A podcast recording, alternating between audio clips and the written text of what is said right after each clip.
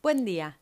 Los diarios de esta mañana distribuyen agendas para sus públicos. Bolivia, vacunas, varados, Mercosur, protesta social y la selección. Solo Página lleva como tema central la denuncia de Bolivia contra el gobierno de Macri. Nación se enfoca en la pelea del Mercosur igual que el cronista. También celebra, como los populares, que la ciudad flexibilice actividades. El campo protesta y el Mercosur cruje, pero aún no se termina de romper. Clarín indigna con el fallo judicial sobre el afer de las vacunas VIP y celebra que la justicia ordene el repatrio de dos argentinos varados.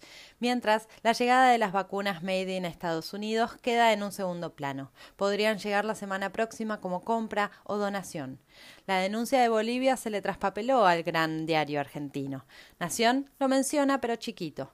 Los cortes de movimientos sociales en la 9 de julio coinciden en todas las tapas, mientras los económicos anticipan claves de negociación con el FMI y los frigoríficos. Bolivia denunció con pruebas que el gobierno de Macri envió armas a la dictadura que derrocó a Evo Morales. El presidente pidió disculpas en nombre del pueblo argentino y ordenó informes a las fuerzas de seguridad nacionales para conocer el detalle de lo enviado. En Jujuy piden el desplazamiento de su cargo para Normando Álvarez García, quien era embajador en Bolivia al momento de los hechos y hoy es funcionario de Morales. Porque hay dictaduras y dictaduras. Todos recordaron el apoyo de Macri por esos días y las gestiones de Alberto en favor de Evo, García Linera y sus funcionarios. Se abren investigaciones en todos los ámbitos y la convulsión es general salvo para algunos medios. El ex canciller Fori negó que se haya mandado el material. El Ministerio de Defensa confirmó que viajaron gendarmes. Desde España, Macri, más temprano, insistió con las críticas al gobierno por populista y alertó por el éxodo de argentinos sin precedentes. También mechó con algunas consideraciones machistas para no perder la costumbre. Y hubo quien se preguntó si con el correo y esta denuncia para enviar armas a Bolivia no demorará un poco su retorno al país. El DNU que vence esta noche será ratificado por cuatro semanas y se espera que diputados trate, aún quedando viejo, el semáforo sanitario que ordene cierres ante posibles rebrotes. Esperemos que sean aislados o inexistentes. El jefe de gabinete estuvo en diputados durante largas horas. Arrancó su exposición anunciando el acuerdo con el laboratorio Moderna para el próximo lunes. Así se aseguran dosis que podrían servir para jóvenes entre 12 y 17 años. Si todo saliera bien, en una semana podrían estar en el país. Varios destacan el contrapunto con Máximo Kirchner, que pidió más autoestima y no ceder a los caprichos de los laboratorios extranjeros. También habló de una negociación con el FMI que supere los 10 años de plazo para pagar. Infobae cuenta tratativas con Rusia para hacer desembolsos al FMI, mientras Guzmán está en Venecia y se esperan novedades en estos días. Ayer se vio con técnicos del fondo y mañana con Georgieva. En BAE, Berkovich esboza las exigencias del FMI tras las elecciones. En el mercado calculan inflación anual del 48% y la CEPAL un crecimiento del 6,3% detectaron dos nuevos casos de la variante Delta en viajeros. Sin embargo, y apostando a mayores controles de parte de cada distrito, se ampliará el cupo de regreso de pasajeros del exterior. Aerolíneas extiende al 30 de abril los cambios de fechas de pasajes al exterior sin costos. La justicia ordenó que se resuelvan los retornos de dos personas que no pudieron volver por las restricciones. Migraciones acatará. Amnistía Internacional pidió información sobre argentinos varados en el exterior y una reunión con el gobierno. Clarín y Guado de Pedro protagonizan pelea personal por los controles de migraciones a quienes vuelven de viaje.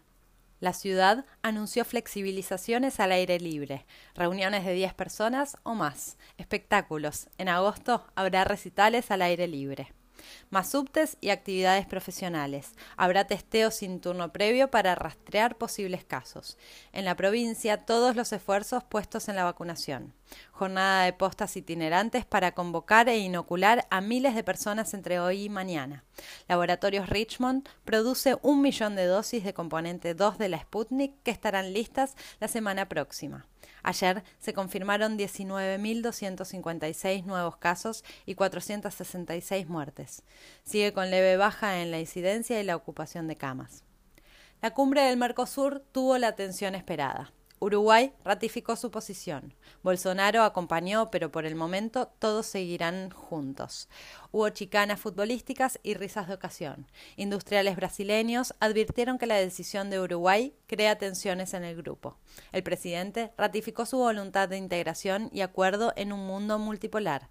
La política online alerta sobre financiación de China por demora en la realización de las represas de Santa Cruz. Argentina asistirá con gas natural a Chile. Alberto viaja a Tucumán y encabeza el acto central de modo presencial.